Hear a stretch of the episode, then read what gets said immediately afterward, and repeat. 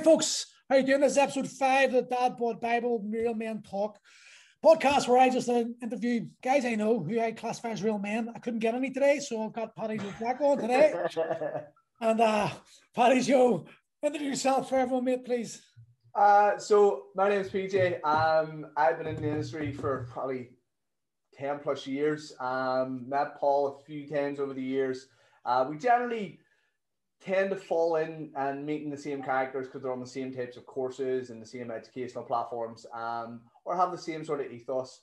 Um, my background came from sort of strength training, um, powerlifting stage stuff, moved a little bit into bodybuilding, but my real sort of forte would be uh, nutrition. Uh, pretty much started from me just wanting to grow muscles to go to the beach club on a Sunday night or go to Thompson's where Paul would throw me out probably. um, and you know, from that to becoming a PT and selling fucking Herbalife, I know the best thing that ever happened to me because it really forced me to, to look at myself and check myself out. And I would say that's probably one of my big characteristics, being able to turn around and go, do you know what? What I was doing back then was fucking wrong and still wanting to constantly evolve and get better. Um, and then it got to a point where I was just challenging people. Um, I remember one time in particular, I was thinking about this earlier when you were like, right, come on, go on and just rip this person a new one. And I was like, nah, I got to the stage where I'm a little bit older and wiser. And I'm like, I don't need to do that. Oh, but that's everyone, isn't it? That's yeah. that. That's young and dumb, full of cum type of fucking attitude. Yeah. So, and the fact that two of us like the slag that's like for the people. So it's that's it. You're sarcastic and there's opportunities arise. You can't help yourself. And you know something, half the time I'm not even being a wanker. I'm being a wanker, but I'm not doing it to be a wanker. I'm doing it because I'm just a bit of banter, a bit of banter, slagging, just keeping them going. I'm usually laughing behind the computer, going, "Look at these guys. What's the most outrageous thing I can say to get these to wind up?" And here, fuck me, Paul's like Nelson. Um, yeah, so I, I own a gym in Belfast City Centre, Hybrid Fitness, um, with business partner myself, Lenny. Um, we have a fitness providing company um, and apparently we do all the cliche shit that every other PT does now, which is fucking mentoring people. Um, yeah, we've a load of coaches that we sort of trying to help with our business as well. You also do those photographs, you know, we are looking long and in distance or with a MacBook with an inspirational quote. Yeah, they have photographs. Yeah. yeah. I didn't even take a piss out of you. I said, give the people what they want. People want fucking, you know, rings like this and influencer shit who am I? You know what I mean? I, I know what the people want because they've told me. And they want good looking people and, you've listened. they want good looking people and they can't do that, then we get people who talk a lot of shit. So you thought yourself, you know something, I'll shave my hair, I'll grow a beard, and I'll try to be Paul. Upside down. A young Paul. So Paddy, listen, you're 40, saying your forte is um nutrition. Now hard yeah. to believe, but like you wouldn't think it, but I don't know anything about nutrition really. I know that's with me being in the best shape of my life and 43 year old belly and all of me. So, what do you see as the biggest obstacles when people come to you? What's the, what's the biggest obstacle on general terms, do you think? In, in terms of nutrition or? Yeah, in terms of nutrition. Where, where, do, where do you think most people go wrong? It's probably a lot of the misinformation that's out there in mainstream media. If you follow stuff like the fucking Daily Mail, uh, or even like men's health or women's health. There's a new superfood that is going to fucking cure belly fat and cure cancer. Another time it may be, um, you know, Mary has seen her friend lose three stone in slimming world and automatically assumes that's the best fucking food and nutrition that she should be having. Um, but pretty much a lot of it, you know, weight loss and fat loss principles or muscle building principles or whatever it is, like is all it's similar across the board, whether it's males, females, non-binaries, whatever. But nutrition needs to be individualized. And as much as I hate to say that, because there's more information now on how to get in shape, how to build muscle, there's more science, there's more research about this. So we know what we need to do, but it's getting people to do it. Um, and today, like I was saying, I was talking about um, habit formation and mindset and motivation. And I always mention this particular client of mine. This particular client, um, had wrote had ghostwritten a book about her life. She had grew up during the troubles, had been, dare say, sexually abused, and it was basically the whole story of her life. Um, and she didn't want to put her name on it because she didn't want people to know about her story. Um, so I bought the book from Amazon and I read it, and people were like, "Why?" And I was like, "Because I need to know how to get into this person's head to get them to follow the lifestyle principles, the nutrition principles, the stuff that I know is going to get her results." So in terms of if we go back to that original question, what what's the biggest obstacle? People want to be told what to eat um, the first thing I asked in a seminar is, "What do you think you should be eating?" Um, and everybody will tell me the answer, and I'm just like, "Right, my job's done. Why the fuck am I here?" Um, yeah. These are all such fucking know-it-alls. Um, so yeah, it, it's pretty much. I think a lot of the time where people are struggling is the psychology, buying into something, finding an approach that they can adhere to. Um, relying on motivation is always the buzzword. Oh, I'm just not motivated. So fuck. Neither am I. You know, you just gotta fucking get up and do You're it. You're not taking into consideration the the fact that a lot of a lot of obesity can be trauma related. Yeah, can you know, be. like a lot of like when you think about the trauma we've suffered, and, and I don't think people actually go into because I I you know my crazy mind, I go into like deep into psychology sort of books and read things and and searching my own search trying to search my own answers. I think, but like a lot of people like traumatic events in life, and we live in the, a country that was at war for 40 years with each other, that we become addicted to escapism. You know, so you've yeah. got heroin, drugs, drink, tobacco. They, these are things that, you know, that, that calm you down, that de-stress you. Some people, sex, you know, the subject abuse can be sex, you know, they're addicted, they go to the problem. But for a lot of people, the most easily accessible thing is food. Food or drugs or yeah. When you when you're hungry, when you go to when you go into a shop to pay for your petrol, the bars are talking there, the crisps are there, you're feeling down, and that cycle of guilt, hate, guilt, guilt. You know, guilt. You feel good because you eat the you eat the food because you feel guilty, and you feel guilty for eating the food, and that cycle continues going. And I think a lot of people in society are stuck in that loop, and with look at the stress we're under right now. You know, society this chronic stress.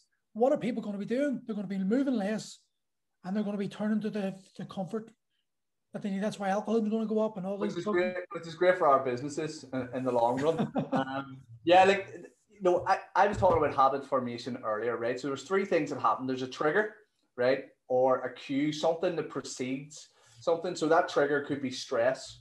You know, you're pissed off, you're stressed. You know, you've just been told your business is being closed, lockdown's happening, and then there's a behavior as a you know something happens with that stress. Okay, there's behavior, and then there's a reward and that reward for a lot of people, and I talked about this today, is there's a lot of people out there who feel like they have a sense of entitlement as well. They feel like I deserve this. You don't deserve anything. My old answer used to be, you know, people going, ah, bottle of wine the weekend, you know, I had a, a tough week in work. I understand that, but you're being paid to do a job nine to five. See if you don't like that job, get a new fucking job, right? Because all you're really doing is finding a way to reward yourself and I talk a lot about Pavlov's dog theory. We, and I believe this wholeheartedly, we are not too far different from dogs, right? And I mean this in terms of we will eat. Uh, we will eat non-stop. Like we are, you know, driven by our basic fundamental behaviors in terms of warmth, sex, um, you know, security, all these stuff first precedes anything that we do. And as you were saying there, it's easier for us to turn around and go, um, stressed out. It's first world problems, in my opinion. Um, I say this to my partner all the time when she cracks up. I'm like, listen, people are fucking dying every day in third world countries. You know something? Things are happening. I know what you're saying there, and I agree with it. But I also, in my old age, I suppose, I started to come to the realization that people's people can only judge what stress is on their own perceptions, their own experiences. So when we say, "Oh, there's people down out there," yeah, perspective, I'm not, but they can't help how they're feeling. Do you know? Oh, yeah. It's, it's, it's, it's, their stress matters. Their, their situation matters. It um, if you do compare it to somebody who lives, you know, in Africa and has a terrible upbringing, yes, of course that's going to make you feel like shit. But like that's what I was saying. The old me would have just went, you know, man, the fuck up. But yes, everyone is has their own ability to grieve. They have their own ability to go like, I'm having a shitty time, and you have 100% right to do that. But I think when we look back at that habit formation, that triggers a behavior and that behavior will trigger some form of reward and then if that reward is good enough it becomes a habit so those people going i'll have a, a drink cinema Yeah, I'll have a drink at the weekend. Why? Because it's it's Friday night and that's what I do, and I feel good about myself after. So the point I was making is we look at maybe what what what is causing that stress that you were talking about with your clients. Is it the trauma? Because if it's trauma, you know, earlier, psychiatrist, you need to speak to someone about that. Um, you know, is it that's, the actual? What you just said there, that's the thing. I don't mind if see see people who have got who are suffering trauma or suffering whatever it is they're going. Everyone goes through it, okay. But when you recognize it, and you you stay in the same place and you do the same things and you you know that you've got the you've got like everyone can tell me what to eat properly to lose weight we don't do it when you choose not to do it we choose to like give up every single time oh i'll start again on monday then it becomes your problem you're playing the victim and you're playing the victim card because you're wanting to justify staying in that place and then there's a there's a there's an imbalance because what you're saying you want and what you really want aren't running congruent it's not lining up. Yeah. Yeah, and that's where the internal stress comes from. A lot, you know, at the risk of sounding like, as you were saying, there are some people can be enablers and just say no, it's okay and so forth. There's too many factors across the board yeah. because you've got environmental factors. You've got, say, you've got your partner around you who you know uh, is a trigger, wants to eat Chinese, wants to eat takeaways, and you're trying to be good. Um, some of the things you might say there is you need to have a conversation, you need to address and say, listen, I need your support because most people will just react the way that they react. So you've got environment, you've got work situations, people who are like, oh, all the ones in work are tempting me for drinking stuff. And then it will come down to that goal oriented approach. Are your actions aligned with your goals? Because if they're not, you're not going to achieve that. And we can only make things as easy and as simple and, you know, to try and get people to adhere to it as much as possible. I always say, like, I wrote some phenomenal and I mean amazing nutrition plans where I put in the foods that people love, like every single day they can enjoy this, and then I'll build the plan out, and then they they end up shit. Why? Because the person doesn't follow it. And so the plan was shit originally, even though I thought in my head, oh my god, able to give this person a fucking sausage bap for breakfast, you know, and still get them results if they just followed this. But you know, different factors, different stressors, environmental factors, habits, you know, not actually having a goal or not actually having willpower, discipline, all these things sort of play into um, why people don't get results. And that's what fascinated me because I was like, we know what we should be fucking doing. Why don't we go away and do it? You know? But it's, it seems to be, it's crazy that when we're in, we're in a world where this industry is exploding, like just continually exploding. You're in the you're you're right in the epicenter of like helping that happen, but yet obesity is also exploding at an even greater rate. You know that alone, that message, like like are people not seeing like it isn't about the training? You know, it's that's that's the smallest bit of pie. Where were you shopping? What are you buying? Why are you buying it? Is it because you literally can't afford it anymore? So it's a social problem now we've got, and that you're going to find that you're going to find that obviously in like lower income areas, the quality of food they can buy is not going to be as good, and they're just going to have like a hormonal effect on people. And what's the long term effect going to be in that? Uh, like how we what what's what's that doing to our DNA? And pa- we know we pass our gen- genetics on to our children. What's what's it doing to us, and what's it doing imprinting them? Is are we making lesser humans? I know I'm going down a rabbit hole here, but are we actually causing degeneration of the DNA of the human being now? because we're like, what, where are we getting our food? What are we doing to our What's happening to our food? What's being put on our food? Do we know? Everything that you mentioned there, like, again, I spoke about this a couple of days ago, so I've just been banging out these things. And I was talking to um, young teenagers about nutrition and basically what the government recommends compared to what they're consuming now. And then again, going into things that are possibly not even their fault, which is I, I put up a study of sort of um, the influence of your parents on um, on eating behavior. And basically what they found was what your parents had eaten had a direct impact on what they could get you to eat as a child. Right? That was actually passed on, as you say, those those genetic factors plus your environmental factors. And I always say this. Is that more very, very sorry, was that more of an effect on the woman or the man, or was it an equal 50-50 split that defined, or did they discover that? Well, obviously more so for the female. Um, so basically, like I have it up here, you can't see it on my screen, but eating behaviors evolve during the first years of life as a biological behavioral process direct towards meeting requirements for health and growth. Um, and one of the things down here, growing body of evidence suggests that the food choices a mother makes during her pregnancy may set the stage for an infant's later acceptance of solid foods. And what they did in the study was they got uh, parents who were three to four weeks out from giving birth and got them to eat carrots. And what they found was when they give the newborn babies, you know, when they uh, followed up with them, carrot flavored cereal, the babies like were more inclined to eat it and didn't turn their nose up essentially at it. And I was just like, because I remember seeing, I remember seeing Lenny's kids, right? And they're the first kids I've ever seen like enjoying broccoli and avocados. And I'm like, oh, God, I've seen banging sweet. And I'm like, how did he do that? Do you know what I mean? Like, how do you get a taste for that? Because that's not something that's going to be like that I'm used to. I started off with sweets and treats, and I'm still one of those fiends today. And I really do believe it was a behavioral thing that. Oh, that, mine. I would say mine was trauma related. Definitely, I would say the bullying and all that I I experienced as a kid. Chocolate give me my outlet. Yeah. Definitely. from fighting sports as well for you, there's horrible relationships with food with um, fighters or people who weight because you don't. It's always this last minute dash to get weight off, um, starve yourself, deprive yourself, and want to eat everything after. So that's not that's not a healthy relationship. And uh, you know, again, those habits and behaviors can be learned, but is that a good? All right, hold that thought. The cat's going to shit itself here. You've got a cat as well as a dog. Oh, they're not mine. I hate them. Two cats. Jackson, get the bed. Oh Jesus, he's he's ready to beat the cat there. No, here the cat beats the shit out of him. The cat beats the shit out of him. Right, I'm back. I'm back. Sorry for interrupting. But um, fighters. Yeah. I'm saying about fighters and the bad relationship with food. Yeah, they have a bad relationship.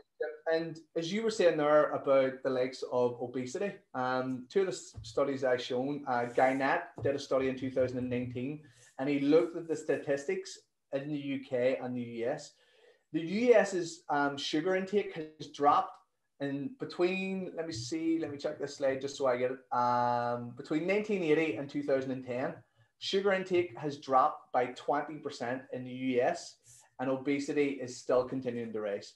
The same stuff was actually being found um, in the UK as well. So there was a, a decline in the amount of sweeteners and calories and stuff that people were consuming.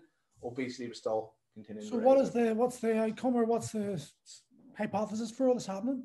Pretty much, and it's it's a really simple thing: is we're just overeating. We're just eating too much of everything. A, a, study done in Amsterdam from the Power of Food, um, or from Amsterdam study, it's called the Power of Food Scale. And basically, what they found was first world countries like ourselves are more driven by hedonic pleasure eating. We eat because we're bored. We eat because it tastes fucking great. And then what happens is we're not eating for survival. And so we overeat.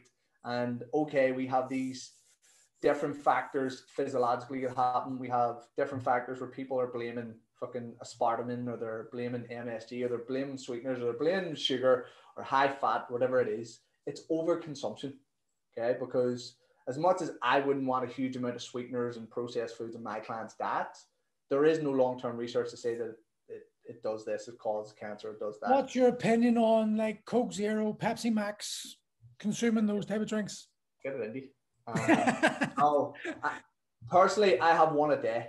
Um, I, I would have, I would have, a, I have one of those like bottles of Pepsi Max in 150, but I, I love the stuff. Like I, be honest, like I really do enjoy my bottle of Pepsi Max. I, I think you need to, you need to weigh up things, right? The biggest cause of like most diseases, right, and the most, uh, you know, knockoffs is going to be obesity related um, conditions. So if you're overweight, you have a high BMI, even though we know that's bullshit, but it still puts you in a target range for uh, type 2 diabetics, um, various different cancers, metabolic syndromes, all this. Put you at a higher risk of COVID, whether you believe in it or not. Um, so, what I would say is if you have a Diet Pepsi that has zero calories in it and you drink that instead of a fucking Frappuccino and you lose weight, your risk of developing those conditions comes down. So, your health markers improve. Like, that's something I, I sort of say to people, and, and I found what we say about hybrid, we focus on a core four, getting people stronger, right? Nobody in this world has ever said I'm too strong. Getting people fitter, and fitter could be relative to them. It's maybe able to just play with your kids, maybe mm-hmm. able to run a 5K, whatever it is.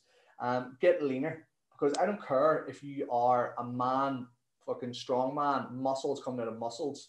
Eddie Hall did it. As soon as he he knew once he, you know, won World's Strongest Man, he was retiring because he was putting his health at risk, regardless of him being the fucking strongest person. He's going to win. Yeah, sport isn't. What? Yeah. Thor, they're, they're, fighting. Are they, have they fought already or are they fighting soon? No, they're fighting soon. Thor had a, a fight against some guy. I fancy Eddie Hall if that's the way uh, Thor's fighting. Yeah, uh, like the, the, those boys, their shoulders. Now Eddie Hall's got the experience of uh, being a, a, like a competitive swimmer, a very high level competitive swimmer. So he's yeah. going to have the shoulder, that sort of inbuilt shoulder. But those hands drop down, and Thor's shoulders are going to be so big that that the gas the build up will just be like a Conor McGregor versus Diaz one type thing where McGregor just slowed down and gassed. Well, put it like this, I don't think people they're not going to have the footwork and they're not going to have the fucking side on to actually dodge shots. They're going to be fucking getting hit left, right, and center. One of them boys hits one shot and that's it. Like it's it's fuck. Who do you predict?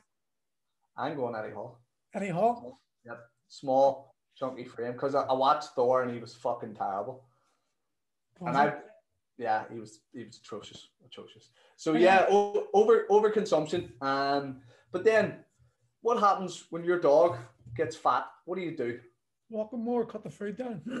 like that's what we're told. Like that's what do. And in a very like basic words, you would do that. You would just say, listen, do you know what? I'm not exercising as much. I need to eat a little bit less. And I've seen a lot more in the millennial generation than this new generation coming through. We're more IT based, computer based, you know, jobs.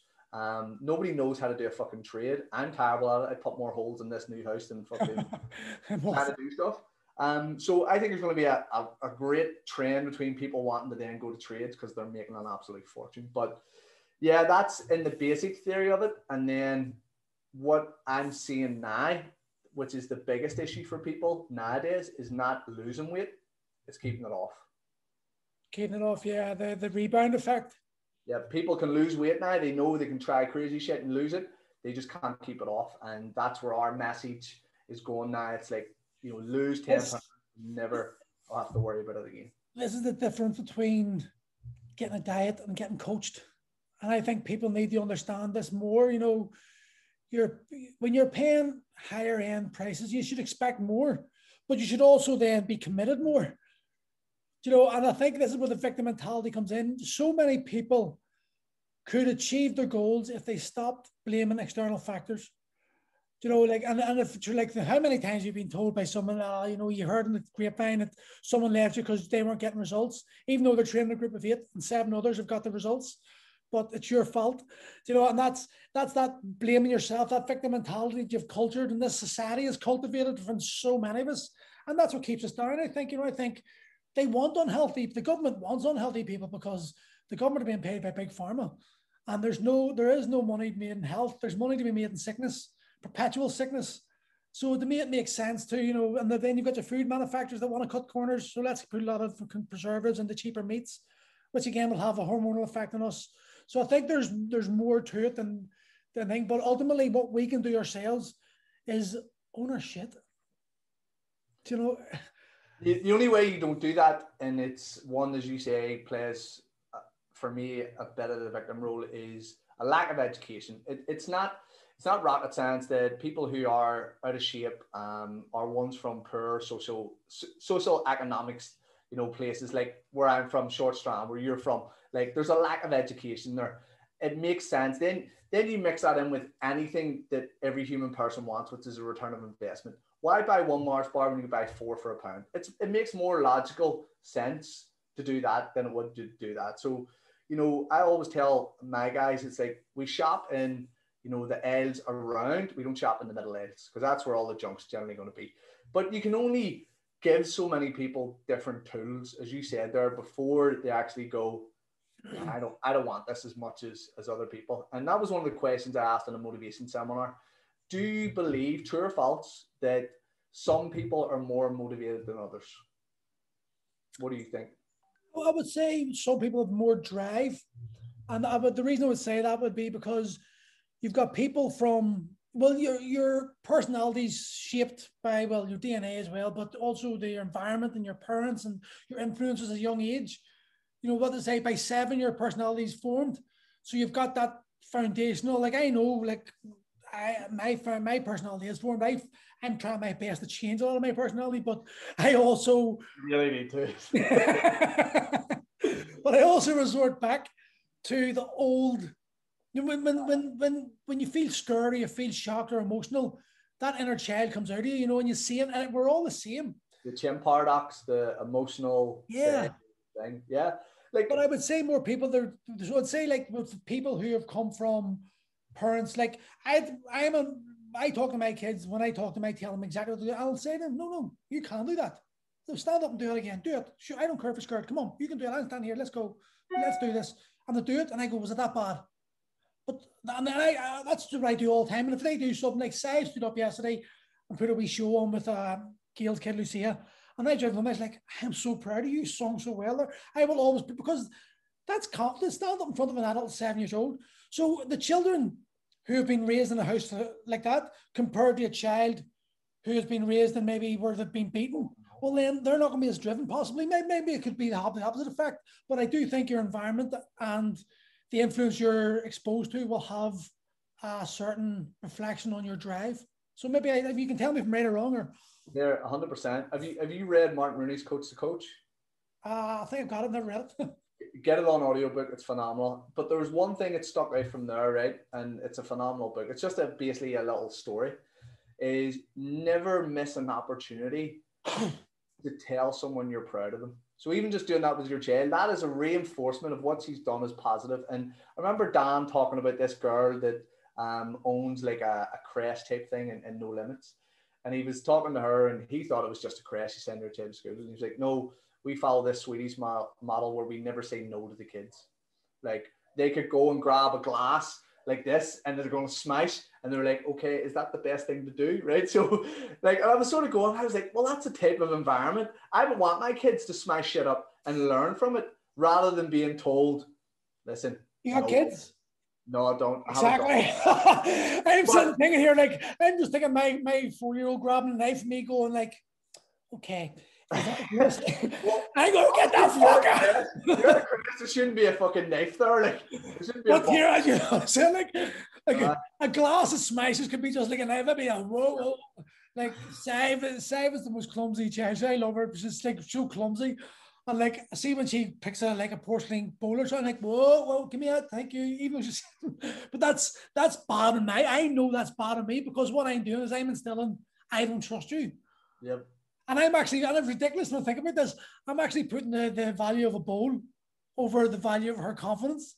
That's actually a profound experience. I just I just thought that there. Thank you, Paddy. But yeah, like in terms of environment, um, on our talk the other day, um, I just said be careful where you're taking your influence from because like nowadays in terms of millennials and um, some of the younger generation, you're looking at social media and you're looking at these people who are either pushing fad dads or they're putting up airbrushed photos and you're feeling like ah, like I'm I'm worthless. Like I'm not as motivated as them.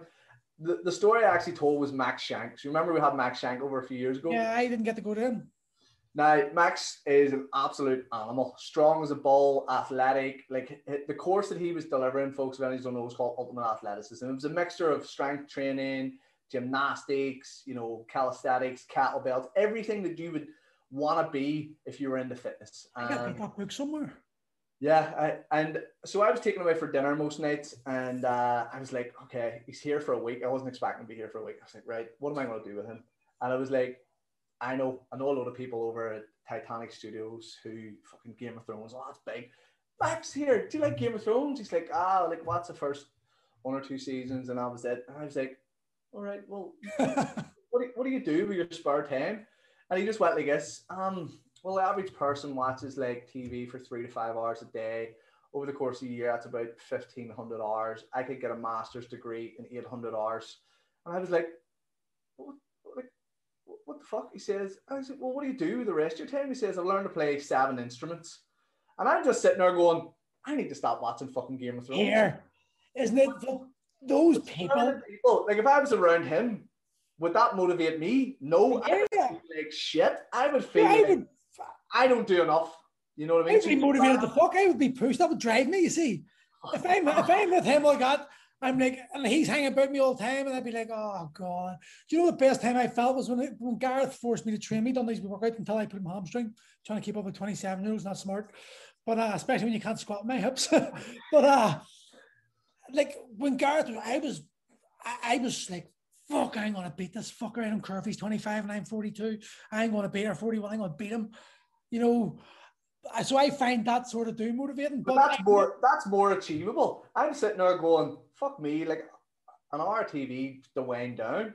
Like that's all I want. I, I don't want to fucking spend. but would you not? Would you not like to? Do you not think to yourself? Like I, I automatically go. Do you know something?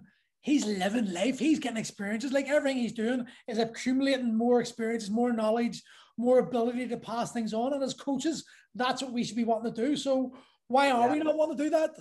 Well, that's it. Then it comes down to that growth or fixed mindset. That growth mindset of going, right, I see that as a challenge and okay, right, I'm, I'm going to take that on. Where the, the negative connotation is a challenge, is the fear. I don't want to put myself out there. I don't want to do this. But uh, yeah, like I would I would say I've had both situations, especially running the business. So the first lockdown, we were like, whenever people were dropping off and you know were leaving, nobody knew what was going on security wise. And then I'm at home and I'm going, am I doing enough? And I was actually putting my own head away, like, can I do more? Like, it was freaking me out.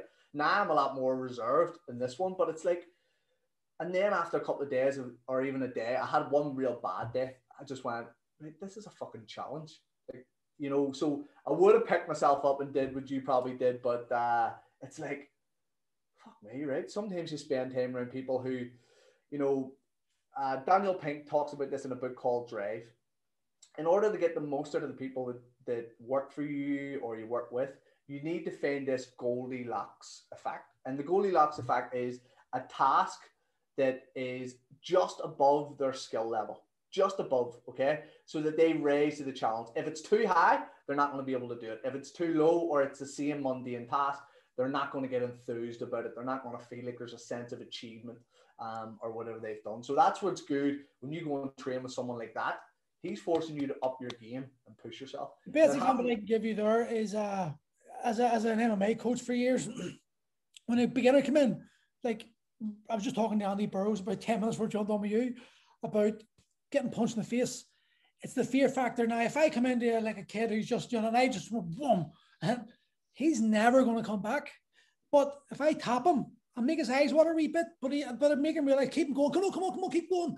And he gets up and I'm like, see, you're okay, pop. Ah, by the 10th pop, that nose isn't hurting that much anymore. It's not, you know, you're not hitting him that hard, but he's no longer the fear. And then you can maybe bring him in again and do that and then build it up until eventually they're just smiling as they get hit in the face like it's nothing. And it's yeah. that like accumulation of stress. You know, that that's what that's the key to that. So there's the this and that's that that is the exact same as walking into a gym, right? So, see, the people that walk into your gym, the people who walk into my gym, it is not their place. It's not where they feel the most comfortable. Like I always tell people, I'm the most confident person in the gym, but put me in a hairdresser's, I'm out of my, I'm out of my fucking depth, right? So I'll not feel comfortable. So I always used to tell my staff, and you've seen our gym before we had the the window stickers up, big massive windows. People would look in. I always told my staff, wave at them, smile, say say hello. And Shauna Bellew, as you know, tortured her one time at a kettlebell workshop. She says that she signed up for our course because she walked by and she was looking in, and I waved. I was at the front window and she came in. She ended up signing up for a two grand PT course, right? But it was just something as simple as making people feel a little bit at ease. This isn't the horrible place that you think it is. It's not full of those people grunting and girls with full cases of makeup. Like that's what we, you know, pride ourselves on being the anti gym the gym that is for everybody and it's more community based like yourselves. I think that's all of us know, but it's not like there's a there's a core group of us in this in this country that just we've got the same sort of philosophies and training as a generalization. Like you know, I'd be more kettlebell specific. Maybe Finbar would be almost purely kettlebell and barbell specific. Usually be more generally with a lot of movement involved. So there's, but we've got the same sort of ethos. And I think that's why you see these, we're in that same circle of successful gym owners because yeah. we've got our own unique way. Like my unique way is definitely like abusing the shit out of people and slacking. But I am blunt. I am I am blunt sometimes too much, and sometimes I go, oh, maybe I was a bit overboard there. But you know, at least people know where they stand as well. Do you know what I mean? Yeah. So not being fed bullshit. Um, I think that's the problem with the industry. Like I'm the anti-gym industry. Like you know, there there's too much lying and procrastinating and and like trying to get yourself to be noticed by everyone, doing any stupid thing at all just to get attention and likes. Does it work? Not in the long term. No. Listen, do you know who like whose video I seen the other day and like it just made me laugh because it just goes to show you what social media is about. Tom Morrison's video, right? And I love Tom, but I just don't follow him because I know he'll put my head away. But his videos, his videos are entertaining and it attracts people's eye. And because as you were saying that, I was thinking about we were walking down by the Titanic when I when I lived still in the Strand, and we are walking the dog, and these two girls in neon colored fucking um, gym leggings, look like Gymshark like fitness model type things, getting funky poses under Titanic things, and you know, trying to be that influencer or trying to be that, oh, I'm going to be the next best thing or whatever it is. Um, and that's what's wrong with the industry. Like, there's an awesome book there again from John Berardi, Changemakers, and we sent it to everyone. It's a great book, isn't it? Yeah, every one of the students who sign up for the PT course, that's the first thing we send them because the people who are doing the best are the ones who have either adapted their approach and make it client centered, regardless of what you believe in, your bias, and so forth. The good thing about a kettlebell is you can do every fundamental movement that, you, mm-hmm. that the human body needs to do. So you're still going to get results, whether you do a barbell or whatever it was. And there's a guy I follow, a coach, um, Coach Kassam from N uh, N1, and he actually said something. I was like, that really makes sense, and and it, it's in tune with what way I train which is like for so long we've trained around instruments, we've trained around barbells, we've trained around, which might not be what way the human body is fundamentally designed to move, but we use these things as progressive overload, and it was more the barbell. You know, that's why kettlebell is so good. It can move in a variety of ways. It allows your body to move, but a barbell is quite restrictive, and I love barbell training. I think uh, people need to embrace sandbag training more to me, sandbag training is the, the, one of the most.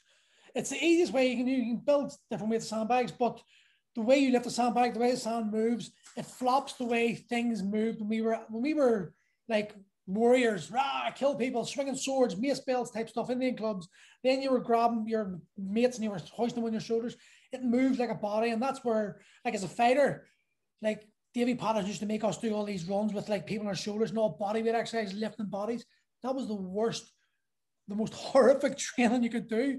But it built this sinewy, like endurance strength in you that you didn't, it didn't matter. You couldn't deadlift 250 kilo. You could throw that human body about like nothing, which was what we're really training for. We're training for survival. We're training to climb. We're training to crawl and roll and run. And I think that's where the industries went to down the the Instagram route. Do You know, that's all it is about. And the, the only flip side to that is, and the only say the reason why I'd say the people are doing that stuff is, yes, we probably should be doing all that, but we aren't hunter gatherers the way we were. People are not under the same stress, so they know they can just do basic fucking sagittal plane movements and get away with it until they fucking you know end up with per or whatever it is. So yeah, like I, am all for any form of expression of movement. Like I used to be a few anti things. I've realized over time that anytime I feel like that, I challenge myself to put myself in, in that shoes. I'm not anti anything. I don't think I think anything that can benefit the body. I can see I can see benefit in most things. There are some stupid things like a shake weight. I know you know that shake weight, but I don't I don't I don't really think much of that. But apart of that, there's nothing feels better than pulling a PB off the floor to me. I'm like a deadlift, you're like boom, or getting a big bench press. There's an ego side of it. And anyone who says you don't train for ego, you're lying. Of course you do. Because everyone wants their wife to look and go, fuck you. You know. yeah, there's, there's a funny story we have about we used to have a shake weight, right, in the gym, but we right? No, the first gym, the first gym we had above the bar, somebody had bought it from TK Maxx, one of our trainers oh. bought it, right? And know it, you have to shake it, right? So what we started to do is we started to wind people up. Now they didn't know we were going right. We're going to do a fitness test. We're going to do a basic climb, right? We're going to do a hold, and you have 30 seconds, right, to, to shake this weight. And my honestly, one of my childhood friends, um, I mean, he had no clue. He was shaking this thing like this. Right? I was going, mate, it has to be faster, has to be faster, because we used to just mess about and have a laugh. And I swear to God, we were in absolute rafters. And even like the girls, we would get the girls to do it, but we were trying to hold our laugh, going, yeah, keep going, yep, yep, yep. but uh, like, I actually had people in a kettlebell class doing conga lines, right, with leg kickouts. And they were actually, uh, now this is just me fucking about because at some point I think that expression of me enjoying myself comes across. But of course, you have to do that. That's that's uh, banter. You have to learn to laugh at yourself. Are you sure I have to kick her leg out and put her arms on her shoulders? I was like, yes. And then you know what happened a couple of weeks later because I'd wound them up so much. I was like, right, we're gonna do bear crawls, and nobody had really bear crawls. And they were like, nah, PJ, you're having a fucking laugh. You're messing us about again. Because I used to go, right, reach up, have a wee stretch, put one arm down, and they'll all be standing like this. And I'm like, now you're all little teapots. And they're like, yeah. I done the one the crawl with all the girls that I was training in the Al's place when, when between Ironfit and Primal. And I had them all crawling. And I said, pause, okay, lift your left arm up. Good. Keep walking. Lift your right arm up. Okay. Lift your left leg up, cock it out the side. They all cocked it out the side. They look like a dog's pissing. and the, they were the only ones that didn't catch on with the whole rest of the gym video. But that, but that is what you need to do. Yeah, if you thought if you do not associate training with laughter and relaxation and and like laughing, crying, it's a stress release. And it's an endorphin rush when you're lifting weights, you know. So if you need you need to have that good association with that. And when you build that relationship up with it, I find then three for three months I don't even really bust my clients' balls about food. I just give them general advice and just get them focused on one thing. Let's get you here every single day because I can't help your diet if I can't get you in the habit of coming up. So for three months, I won't even really care about that. I'll give them the hint. I'll say to them, how you eating? Let's mind you do this. You know, that palm, that, that just simple guidelines. But after three months, we'll really start talking about the nutrition element and how you can I improve. Because for three months, when you're moving more, lifting more, you're going to lose more anyway. So it's only for three for three months. You're in the first three months, you're not going to really uh, need you're, you're going to see results enough that's going to motivate you enough, and it's going to be slow enough and steady enough that it's going to be lasting. So I've I've sort of adopted that approach, and that's just from pure experience of being being 43 now, you know, and understanding what a 43 year old man sort of does. And I want my beer, and I want to chill out, and I don't want to be, I don't want to be run about all day every day. And I embrace fasting, which I want to talk to you about anyway. I embrace fasting because it's easy for my lifestyle, and I think that has to be one of the things that the Instagram is confused too many people with. You know, like you're bombarded with carb cycling, carb, blah, blah, blah. It's just what do I do? So I combine everything and it goes fucked up. What do you do? How do you approach? How do you approach that? And get. I, I answered this before, and I said to someone, someone was like, "How do you eat?" I says, "I'm a intermittent fasting, keto, carb backload person." and they looked at me and they're like, "What?" I was like, "I fast in the morning because I'm busy. I don't really need to do anything. Um, I'm, I don't want to be sitting down to eat something because I'm training clients and want to get stuff done." Comes to lunchtime, like if I have too much carbs at lunch, I feel a bit sleepy, so I'll go protein, fats, and then I'll train, and then I'll have carbs after. And people are like, they, they can't see the concept that forget about trying to put a square hole in a round peg. It's like what is the easiest thing that you can do that you can adhere to that's going to get you results? It's as Sleep. simple as that. Yeah, like adherence. adherence is the number one thing. I have a client that's working me uh, in the states at the minute, and when we started talking, um, he's a Wall Street banker, and we started talking. And he was like, you know, I buy these keto plans, these keto meals that are delivered to me, and so forth. And about two, three weeks in, we've been talking about nutrition each week. We've given them programs he was saying that he was reading all these cheesy books, you know, like the insulin code and all this here crap. And I sent him something. Um, he was like, my, my Garmin's tell me I'm burning three and a half thousand calories and you have me on 2000. Why is that? And so I explained to him where he was, actually sent them information about reverse dieting and what we were doing and, and talked him through the, the whole process. And he's now slowly starting to change his mind and I'm slowly starting to get him to increase carbs. And the reason you want why- to so I sorry to interrupt you, but when you finish up, do you want to talk more about reverse dieting? Because that's something I have no clue about actually, and I'm interested in knowing a bit more about. So, like he mentioned, like to me, he's like, okay, right. So why why am I following keto? Right, because this is the whole point of the adherence. Is I said, listen, I'm client centered. Whether I believe in in what you're doing or not is of no importance to me. It's getting you results and it's getting you something that you can follow. If you like can follow that and you've been doing it for a while and it's easy for you to implement, those little changes I'll make as we go along. And I fundamentally believe this. If you're a coach in any aspect, results come first. Um, and the reason why I say that is if someone pays me money, okay, what they've done is they've elevated my status. They're saying that I know more than them, but they still don't trust me. I need to get them a result, right? So I'm willing to bust somebody's balls for the first 30 days. And we know, you know, exercise may be new to them. We might just make a couple of tweaks to their diet um, and they'll get results. And when they get results, their that status and that trust goes up. And then I can start, you know, turning the screw of it being a lifestyle. And you said something that's super important there is getting into something that is positive. For me, this is a something I heard from um, the Scottish Fitness Expo years ago. James Concy Mitchell was, and he was talking about these two loops: the positive loop and the negative loop.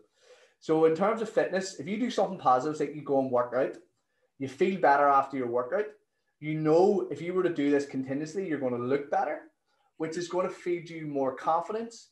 And when you're in that good positive cycle, you're like, I want to continue this. And the only way to break that good cycle is to do something negative. It's a weekend, I get pissed, I wake up hungover, Ah, I feel like crap, I'll eat something bad. Comes to Monday, oh, couldn't be arsed going to the gym or so forth. And the only way to break that bad cycle is to do something positive. So what I say to my guys is, I don't care if you go and get pissed at the weekend, need a load of junk. You're an adult. Okay, I'm going to treat you like an adult. I'm going to speak to you like an adult. But even when you don't feel like it, you turn up at that gym. Why? Because I know whether they believe it or not, or want to believe it. I know that that shitty session that they put in for 20 minutes, it's better than doing nothing, and it's going to break that bad cycle. So as 100%. you say there, it's not a bad approach to turn around and say to someone, "I need you 100% focus on this." When we nail this, we do a habit stack, as James Clear would, would talk about. You know, build upon those things rather than you know going. I'm, I'm a very big believer in the um my coaching method. The way I believe it, like it's it's like raising a child. When you first come to me, you're like a newborn as far as I'm concerned. You know, that's you're like a you're like a, from one to two, not not to two. I'm going to hold your hand. I'm going to make sure you, I'm going to tell you, no, you do this, not like that. I'm going to talk to you in a way that I hope you understand, not patronizing, but that it breaks it down to a complete beginner can understand and feel comfortable with. And then you're going to start getting about seven or eight. And I'm going to let go of the reins a wee bit. I'm still going to check on you. I'm still going to keep you going. Then you're going to be a teenager soon. And that's sort of the way, you know, so the guys in my gym who are with me five years, like they're adults to me now. So it's like I just tell them what to do. They're there because they love the community. They're there because they know that they're doing something wrong, I've got it, bang, do this, change that. They know if the, the results are stagnating, I can manipulate the route the program we're following to suit them, which gives them a bit of personal attention as well and makes them feel important, which they are. And I think that's very important when you're doing a group setting like I've got. You've got to be able to individualize programs to let people know that if this isn't working, we've got this, you know, and they've got options. That's what builds a community. But um, yeah, I've lost my track of train of thought. like, see, based on what you're saying there, th- this came to me over a year ago, and I ended up doing a seminar on it. Right, I was taking another nutrition seminar. We usually do like a, a workshop every month for the clients, whether it's kettlebells or barbells or nutrition or motivation, whatever it is. And I was taking motivate or nutrition, and a lot of our clients have been with us a long time, and I was like, I don't want to say the same fucking thing here. Track your calories, eat this, do that, blah blah blah. And I went, you know what? I'm not going to talk about that. Right? I'm going to talk about something different. And I went, okay, well, what do people want to leave with? They want to leave with information that's individualized or specialized to them.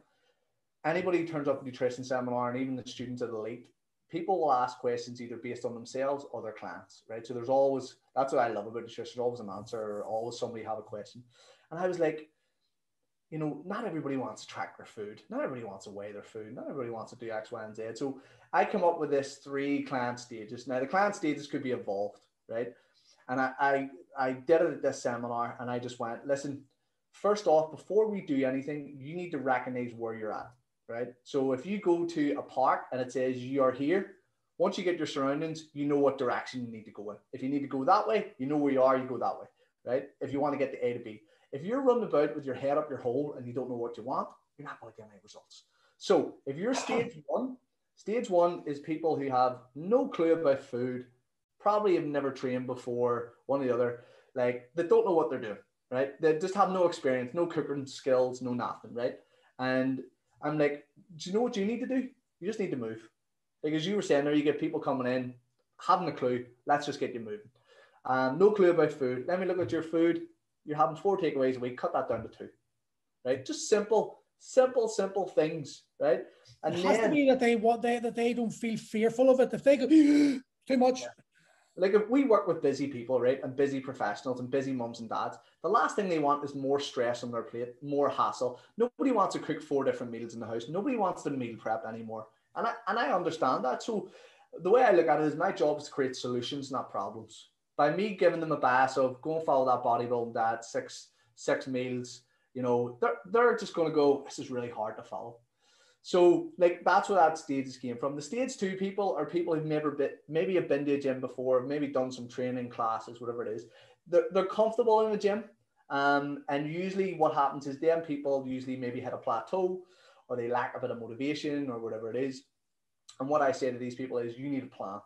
You need a focus. You need a goal and you need to be pushed and need to be held accountable to that goal.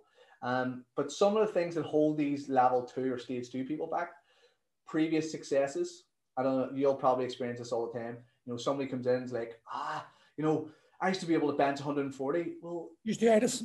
Uh, you have a dodgy fucking shoulder. You've ripped your rotator cuff. You'd be lucky if you bench 60. How about we just get you, you know, stronger, a little bit more mobile, and think about your long term health. Or if it's nutrition, I know you lost three stones in the world, but it came to a halt and you didn't change and nothing changed. So if you want to repeat that same cycle, go ahead, but nothing's going to change unless you do.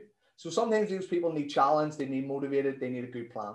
And then I call the stage three the lifestyle douchebags. They love fitness.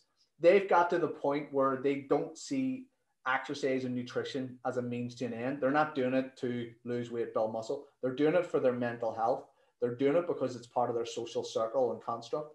They love moving. They feel better after it. They're part of a community like Primal or, or Hybrid. And those people know when to rein back. They have good habits instilled. And I always tell people see these level three people, these stage three, they have earned the right. They have busted their balls in the gym. They've tried things and it hasn't worked, or they've reached out to somebody who is a coach who has taught them everything that they need to do and they have fast tracked them. Okay.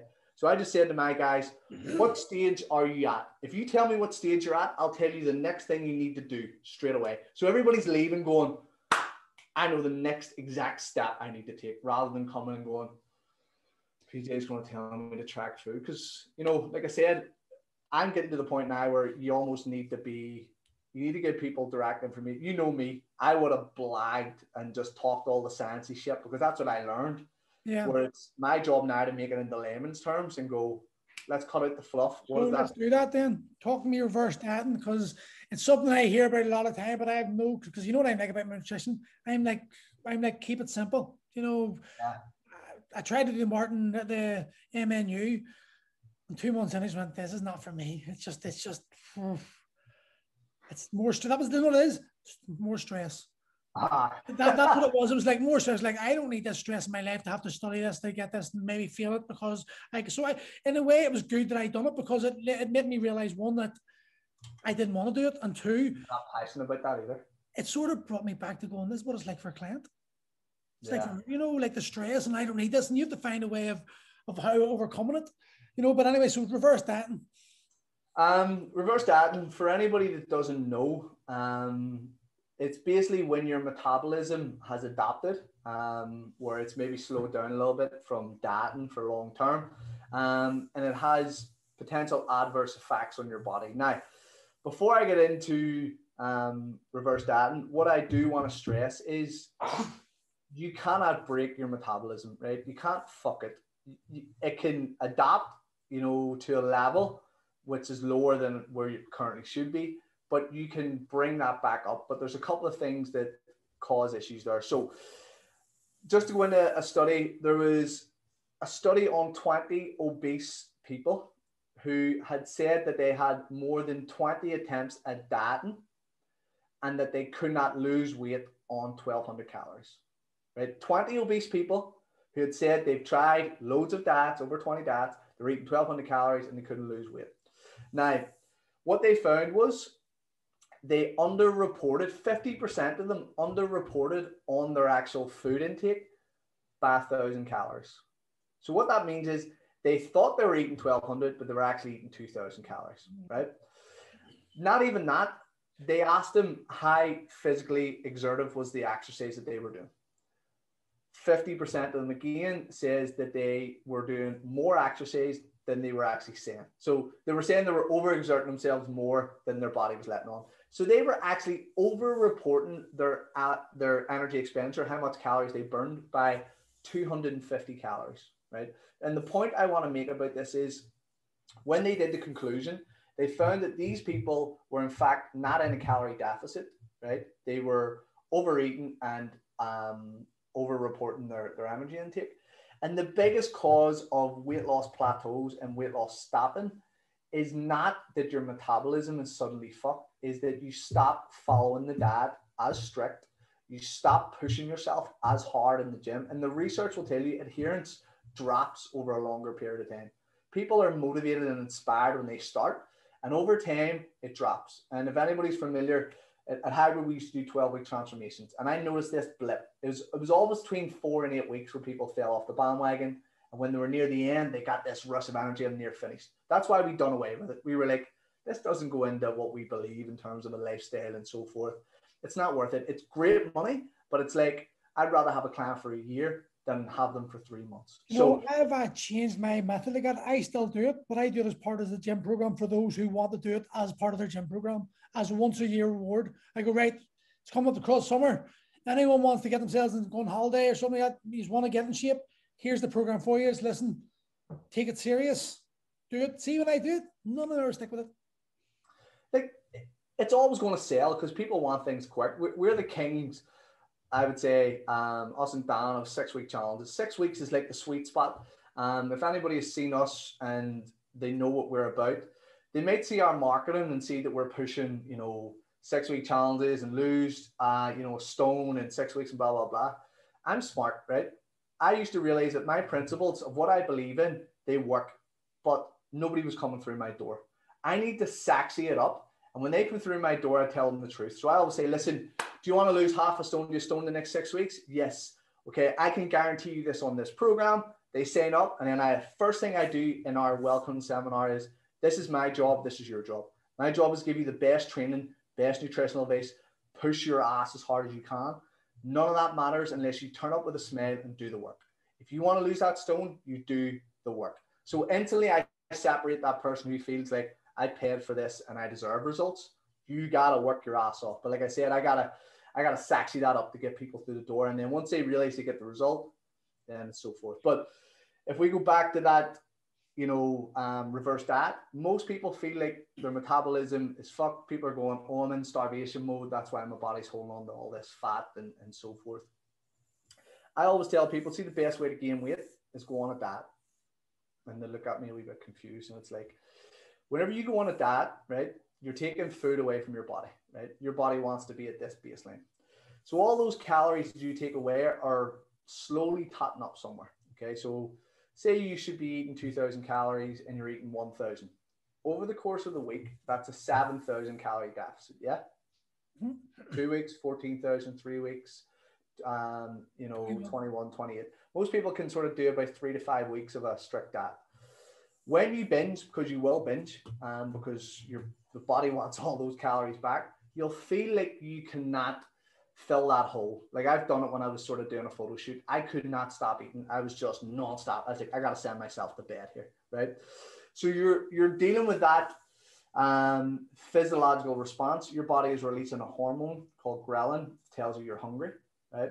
So when you're praying to put on body fat is when you're actually dieting, okay? Because your body's thinking, oh, hold on a minute, my job is to survive. I've been slowly eating less and less, so forth. And as you eat less and less, the body's like, okay, well, I don't need, I don't need to produce as much testosterone here. I don't need to produce as much of this hormone. Um, I'll just slow down. And it's actually proven the leaner you get and the lower you go in calories, the less you twitch, the less you blink, um, you are more tired, more sleepy, and so forth. And what happens is when you get to that point, your metabolism is down where it is first and foremost, it's usually lack of dietary adherence is the reason why you plateau. But when you get to that end goal, you're so primed to put on body fat straight after that diet if you stop doing what you were doing.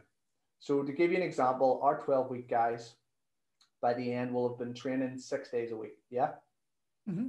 They've been following a, a low calorie plan, right? Maybe some of the crazy stuff, your carb cycle, so forth. What do you think is going to happen when they finish the plan and they go from training six days a week to either zero or three?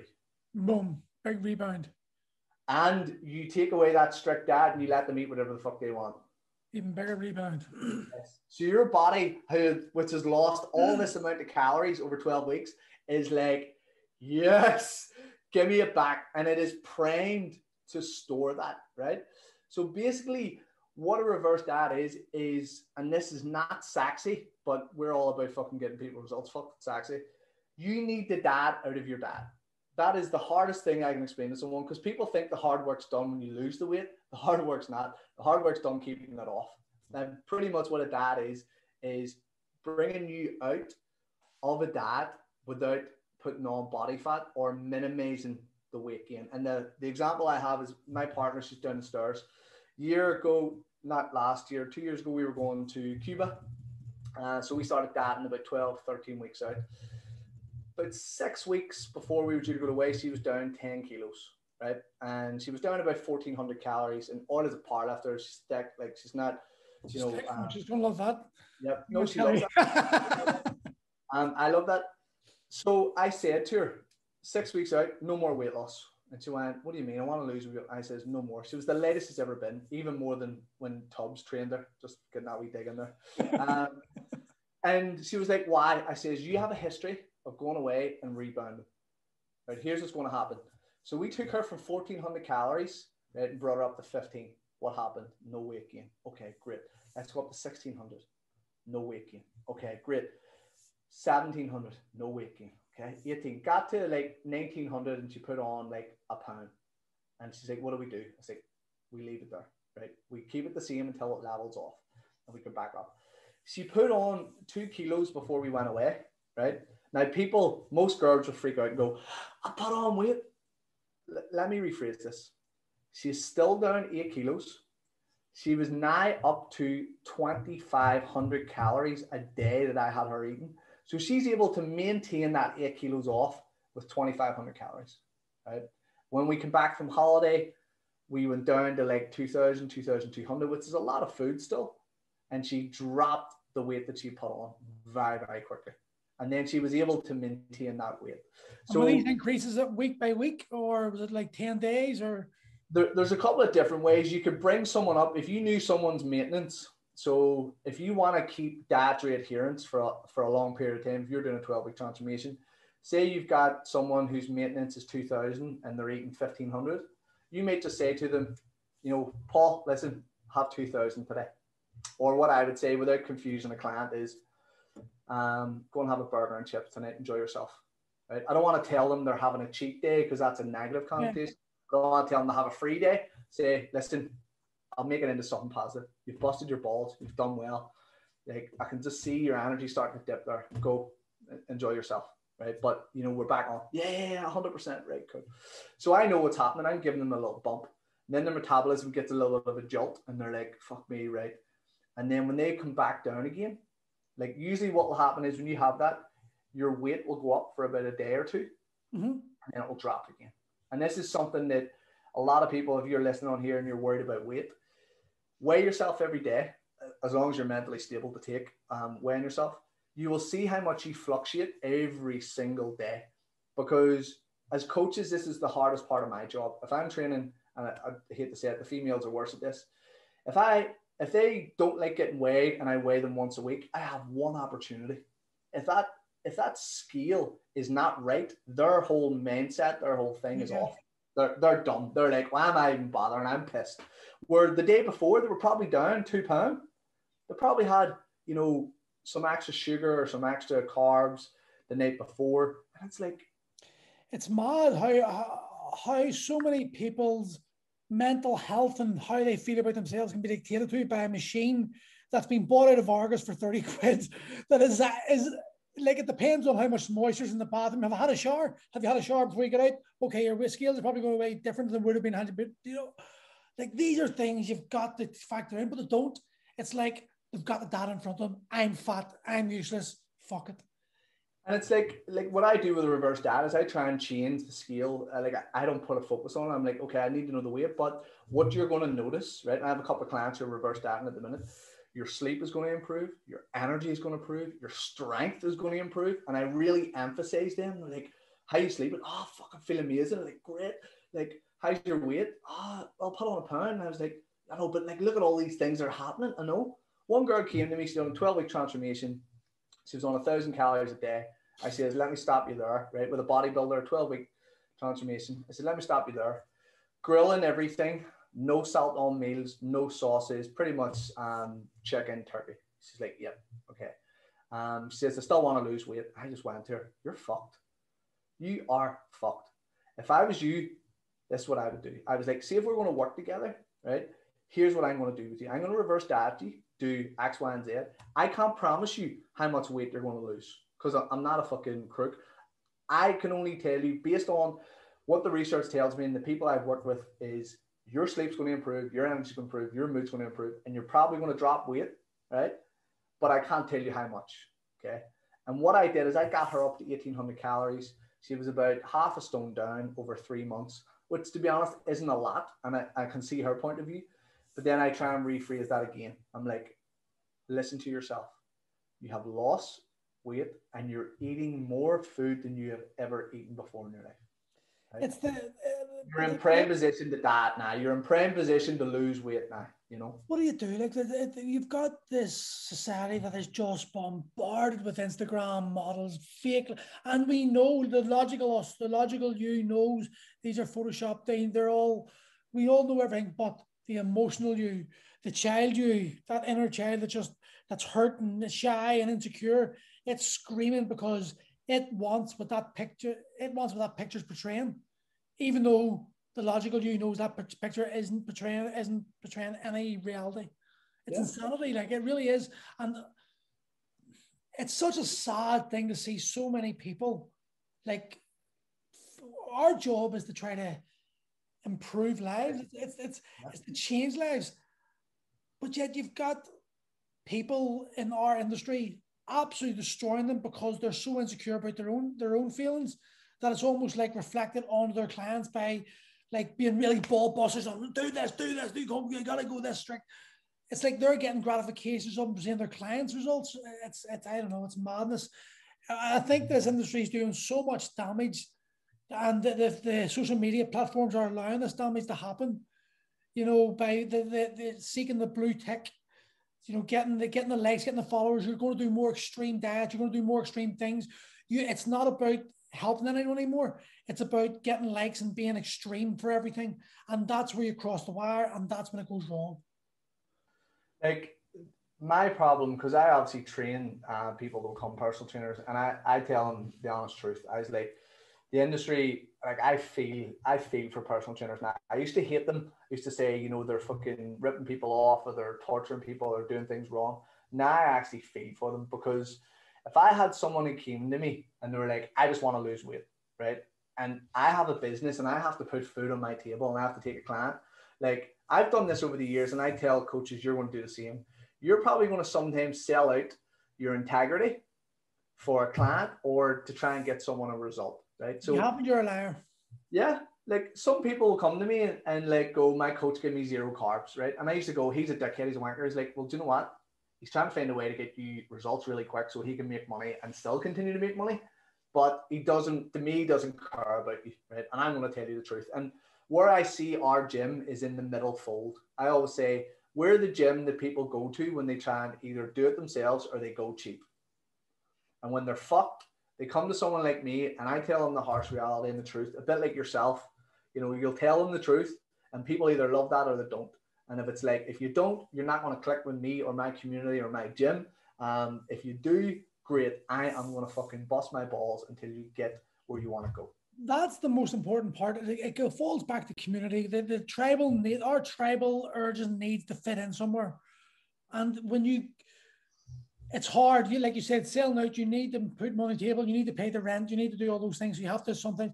But as the, as you build, it's a natural process to let those people drop off. And it sounds like it sounds terrible, but you're not a good fit for each other, and you're sort of using each other. It's like a bad relationship, you know.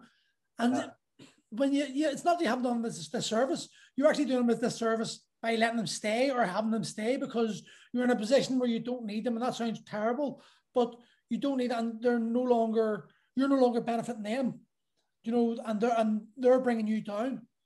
Yeah. So it's a, it's a it's a vicious cycle. And if you like, I would turn and go, just go to there, go go, go to that guy. Listen, I've how many times have I sent people down to use? Yeah. So I know I'm like these people are not for me. And that's that's what you got to do. You've got to have the confidence to do that. But I wanted to ask you something quickly before you go before I uh, move on to the next up. The reverse that. Do you add? Is it is it individualized or is it mainly carbs? Is it mainly protein you add as extra calories, or what way do you do it?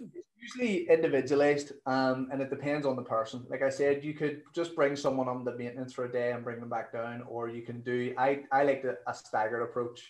I'll 100 calories each week until we get some form of response. So that response could be they put on weight or whatever it is. If you know, if somebody is at 1200 calories and then I get them up 1300, nothing happens, I increase it 14, so forth. But it'll depend on what I believe is the rationale of the person. And what I mean by that is if I have somebody who's really freaked out by the scales, I may put it, you know, those extra calories, a little bit in the carbs, a little bit in the fats or protein. Like 100 calories is, is 20 grams of carbs. But I know that carbs is going to bring in some extra water and it may freak someone out at the onset. So I, I could put it in, depending on whether protein is a little bit higher.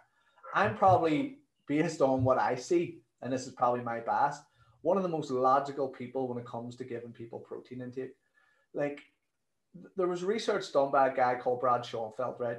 And they found that the minimum effective dose for protein, right, to stimulate muscle protein synthesis, which is building muscle or recovery, was between 20 to 40 grams, right? Between 20 to 40. This isn't, I'm not talking about this myth though, you can only absorb 20 to 40 grams. Basically, what he found was that was the minimum dose to get, you know, protein synthesis going. And I says, but the problem with society is if 40, if 20 grams is good enough, there's a dude out there going, 40's better. There's a bodybuilder going, a fucking full Nando's chicken, 100 grams, that's better for you. No, it's not. It's just extra calories that you're going to fucking use to convert into energy, which you could have used for carbs. So I see obscene amounts of people eating protein. I had one female that trains with me. She eats 250 grams of protein I'm like, I don't even eat that. I know loads of dudes don't even fucking eat that. You're just wasting energy. Like when you could be doing this. So yeah, it depends on the person. It depends on who I'm working with. It has to be individualized. If I have someone who doesn't care, I'm bumping those carbs up. I want to keep people's carbs as high as possible um, so that they look better. Like their energy levels are through the roof. Again, I'm trying to rephrase training is not about losing weight, training is about performance, right? The weight loss. Like, if I asked you a question, when do you lose weight? Me never. well, you never. um, well, when you something you lose weight when you're not when you're actually focused on losing weight. Same when you're just okay. Not, but like throughout the day, when when do you lose weight? I don't know. Morning. There, okay. I wouldn't know. Why morning? I suppose because you, you haven't you have you've fasted, haven't you? You've, you've slept at night. You've got most most people got eight hours sleep they're getting up, their body's digested, and they've they've probably had a piss and probably a shit after their coffee. Step on the scales, boom. So when you wake up, right, you you're told to weigh yourself. That's you at your leanest, right? Now, as soon as you put food in, so if you think you fasted for that eight hours sleeping, right? So your body is just chipping away at any extra calories there. Um, like you wake up, you're at your latest. As soon as you put food in your mouth, what's your body then going to break down? Food that's going to break down food. food. Okay, so over the course of the day, the food you put in, if it's under what your maintenance is, you should technically lose weight. But when we lose weight is when we sleep. Because if you wake up in the morning, you have breakfast, are you later or heavier when you have breakfast? You're heavier. Heavier. So when we lose weight is when we sleep, when we metabolize all those nutrients throughout the day, when we focus on that recovery process.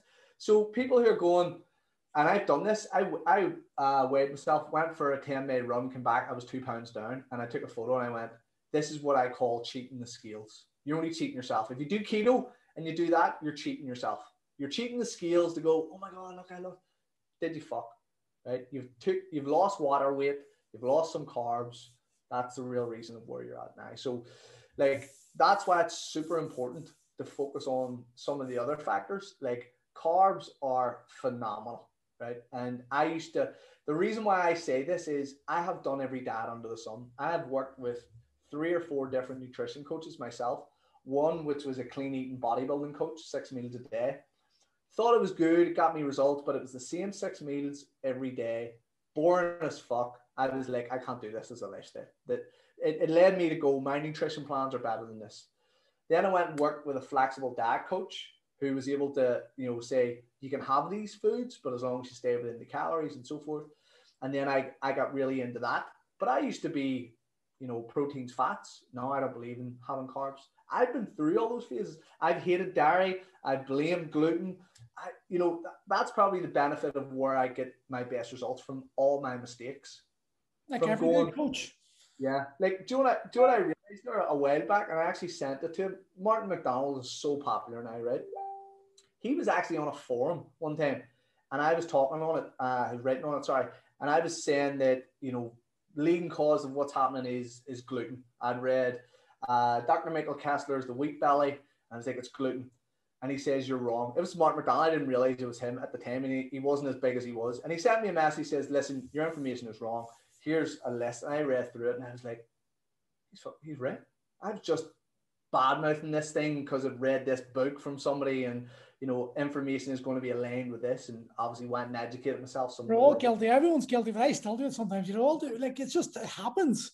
You've got, you've got confirmation bias happening, and you've got your own personal bias, and you know it's it's going to happen. You if you're around people who are all believing it, like if you're CrossFit, paleo is the best diet in the world, and every time you tell, say like if you say paleo is wrong, you've got forty people shouting you is right. You know, that's that's where um you're great at stirring up a bit of that uh, anger and resentment people. And I realized now that like that situation where you were saying, come on, go on, rip into this person.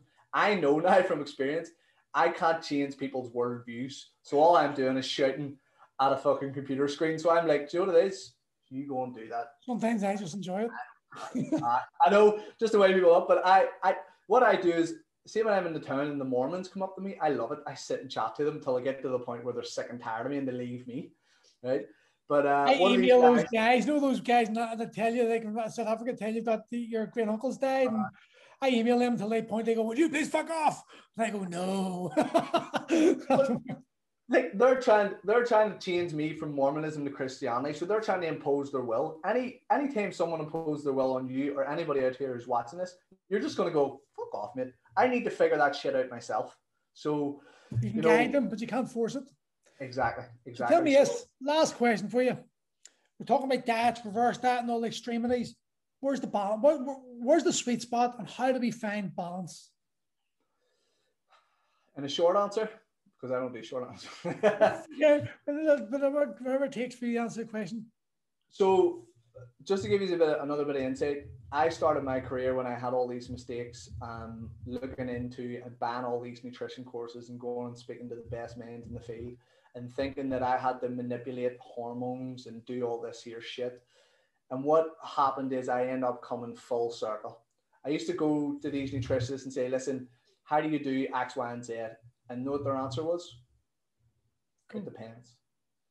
It depends. And I'm sitting there going, hold on, mate, I fucking paid a decent amount of money. I don't want to know if it depends. He went, well, can you tell me, you know, history, dad history, training age, age, weight, relationship with, and I was like, fuck me, it really does depend. And I went full circle. I've done the same thing. Because see, when I see things like, you know, manipulate the stress hormone, do you know how you manipulate hormones? Girl. What the fuck you put in your mouth? So, what is the one thing we can't control hormones, but we can control what we put on our mouth? That is the one thing we can control how much we exercise and we move. So, if I was giving anybody advice out there, forget about the fads, the crazy things, control the controllables, and the rest will take care of itself. And uh, that means you working your ass off. I call these prerequisites. You need to be pushing yourself physically at least three times a week.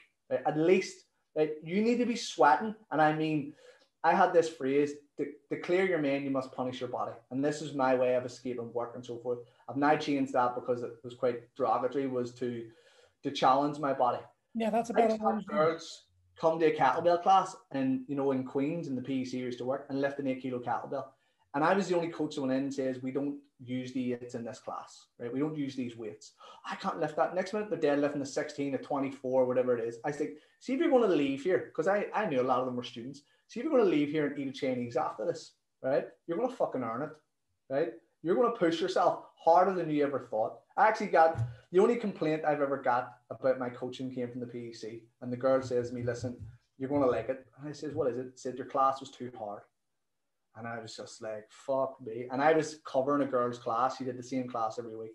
I just went, see if that's the level that people are at. I can't do this. Like, there's too much fucking snowflakes in here. Yeah, it's the society we live in, mate. It's the world we live in, you know. It's just. Yeah. So it pretty much is balance. Start off with the, the basic fundamentals. Make sure that you're moving and you're controlling your exercise and how much you walk on the daily increase your water. I did a um, the most googled uh, fitness question um, last night, which was basically how to lose weight fast. If you wanted that, it's completely different to the best way to lose weight. Yeah.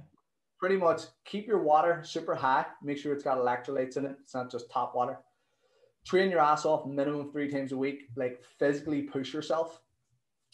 Eat a diet that is 80% whole, single ingredient, nutritious foods. If you're eating too much, you're obviously going to need to cut back, regardless of whether it's healthy or not. And then the other thing is find a hobby, a sport, something you enjoy. Why? Because you'll not even see it as exercise. Like the weather's going to get good. If you want to go down the towpath in Lisburn, you jump on a bike and you'll cycle for two hours and not even think about it. And you've burned a shit ton of calories. And now you've got a fitness lifestyle without having to go and spend nine hours a week in a gym. It's, no, longer a punishment. People see the gym as punishment. You know, I've done bad, and that's the association that's really need to be worked on. We, we're we're we're uh, marauding animals. We we like to you know wander the plains. It's uh, walking, hiking, get out in the mountains. Not only is it physically exerting, it's a grounding. Do you know, like I'm a big, you know, I'm, I'm the flip flop man. Like I wear flip flops everywhere, and every time I get like my feet are on the grass. Do you know that? And, and, people think oh hippie stuff but it's energy. It's it's there's a connection vibration.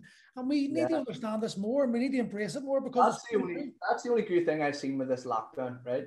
People keep spouting and trainers keep spouting about mental health right? I don't even think trainers know what, what that actually oh. means but they're spouting it for a reason. The thing that i've seen from this lockdown is people have no other option but to get out and walk or do at home workouts right so people are now walking where they would have never have walked before. Yep. Right. And now they're starting to get this association with activity helping mental health. That's what we want to promote. We want to promote because nobody wants to go to the gym and get their ass handed to them or busted and go, oh, well, how's that good for my mental health? Because I was beat down or that fucking weight bit me. They want something that is easy, that's positive. So physical movement is going to precede that mental health. Your body is crying out for mental stimulation, physical stimulation, spiritual you know, as you were saying there about the vibration stuff that comes off the earth and so forth. It, that's what health is to me now. It's not about looking like a bodybuilder, even though I still want to. I still have that ego. I still have one left heavy, but like it's an all over approach. You know that another female client, the the wife of the guy who I'm taking from the states, she's going through menopause. Um, she's going through massive changes in terms of her job and her lifestyle. Um, has a back injury and so forth. So I'm praising her to the hill, going, I actually didn't realize how much transition you're going through. But like being in a certain environment around these people, being more positive, being around people like me who are geeing you up, it's going to give your persona and everything about you a kick, which means taking on daily tasks like going for exercise becomes easier. So, yeah, the approach is personally, if you I'm want, sort of like a punch with a hug. I give a punch with a hug. You know, it's like here's the brutal truth, but listen, we can get through it because yeah. that's the reality. You know, the brutal truth is you need to hear the brutal truth, and it's going to be painful, and no one likes to hear it. And you may take offense because you may be snowflaked out, but that's your problem. But if you if you take the hug, we'll get you through it. Yeah, I think we're turning into like fucking LA. You know, like if you think of the movies where people are so much good at bluffing and bullshitting, where now people just respect honesty. Yeah. And it, as brutal as it sounds, and you may not be the flavor of the month, aka Sunday word But uh, you know, they'll at least know and go, okay, he has values and beliefs and, and so forth. Yeah, you know, some I don't care about shit like that. But you know, because they, they got three clans of that. so they help me out. But that's the society we're in, where it's all about ooh, flashy lights and get the let's just get on the next one, the next one. You clickbait. It's just clickbait. Let's get let's get people angry. Let's get people divided and fighting, and then we're stressed, and then we can't lose weight, and we feel shit, and then as that cycle continues, you know, we yeah. take it out on other people because we're not happy with ourselves. See, see, just talking about that.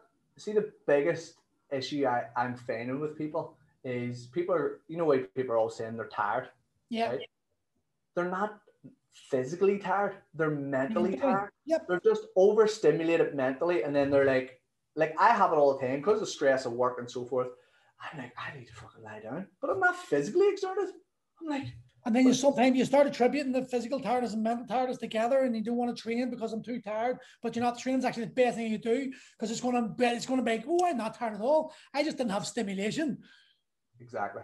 Exactly. That's why I'm standing at my stand-up desk because I was sitting down having a cup of coffee, and I like see if I sit down here, I feel like I'm going to days off. Because that's my third, is my third talk today. I'm just doing. I'm literally doing this because my head's going melted in lockdown, and I want to talk to people who I find interesting and have actual. Do you know what? See if we met together right in the street, we wouldn't talk like this. We would slag each other, banter, and a bit. But see when you actually come up, and I, that's why I'm enjoying this podcast and things. I'm going like I'm actually talking to people I want to talk to. And I'm talking about things that we're, we've actually devised a topic almost. We're, we're here to have a conversation. Therefore, we're in a different mindset. We're in a different zone energy wise. And you open up and you end up, this has been one of the best conversations I've had in a long time, PJ. Yeah. Like I found that when I did our podcast is you'd be surprised at how much people want to talk and how much they want to open up. And yeah. I seen something today. I don't know if you're familiar with the technology, but Clubhouse is no. a new social media app um, and it's pretty much basically like breakout rooms. It's only on Apple uh, devices at the minute, but there's all these celebrities are joining in and say they start a room. Say me and you start a room. There can be people that can wait to get into that room. We could just be talking about nutrition, and you might send an invite out to your clients, and you can invite them in. So it's literally like listening to a podcast, but if we invite them in, they can talk as well. Oh, so next minute, next minute we're having a discussion about this and we have 10 people in this room virtual room and you're like listen what do you think about that like i think personally going forward it's going to be an easy way to connect with the rest of the world and this app has just got an extra 100 million um, there's 2 million active users i think on it currently and there's people like drake and all these top movie stars who are using it because it's like it's like eavesdropping into their conversations. Yeah. Um, and there's a guy talking about it. Elon Musk went on it, and the place shit itself because everybody wanted into the room that Elon Musk was in, and you can only get invited in. You can't like go and see. Oh right, yeah. It's very exclusive and stuff as well. But I think that's the future. A bit like these conversations, you reach out to people who are willing to talk to you, and again, that's why I love stuff like Joe Rogan because it's so diverse. Yeah, that's that's what I'm sure. That's, that's the dad board Bible, real man, real men talk. That's what I'm calling it because real men need to talk, and it's like real men talk. You know, like talk that men want to listen to.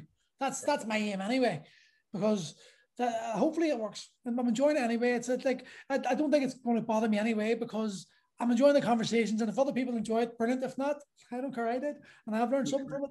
Create connections, and like that's what human beings are about: creating connections and creating pathways because it we you may cross path with a person, you know, like McGarry, I know you're down there every fucking other week. Uh, just drop it up in that caravan of yours. It's great. So, oh, fuck, sure, no Sean will go down there. Um, you know what I mean? So it, yeah. And I, I just don't think we we talk enough. And I, um it's a it's a lost art and yeah. it's it's something that I'm enjoying bringing back. I'm like I just I've made a conscious decision to talk more people because I think you can learn conversations. When you have a you have an agenda and sort of like an, the agenda is we're going to talk. And then we don't have a script because I didn't give you any questions really and I got in fact you said to me do it and I was like oh whatever. You know I just yeah. pull a topic out and let's see what we're talking about and let's see where it goes. And went mental health it went everywhere it was great. But we'll call it there mate. That was brilliant talk. I really my clubhouse will be good for you. Yeah buddy. Thank you very much for everything. And I'll speak to you no soon. worries. yes I'll see you in a bit mate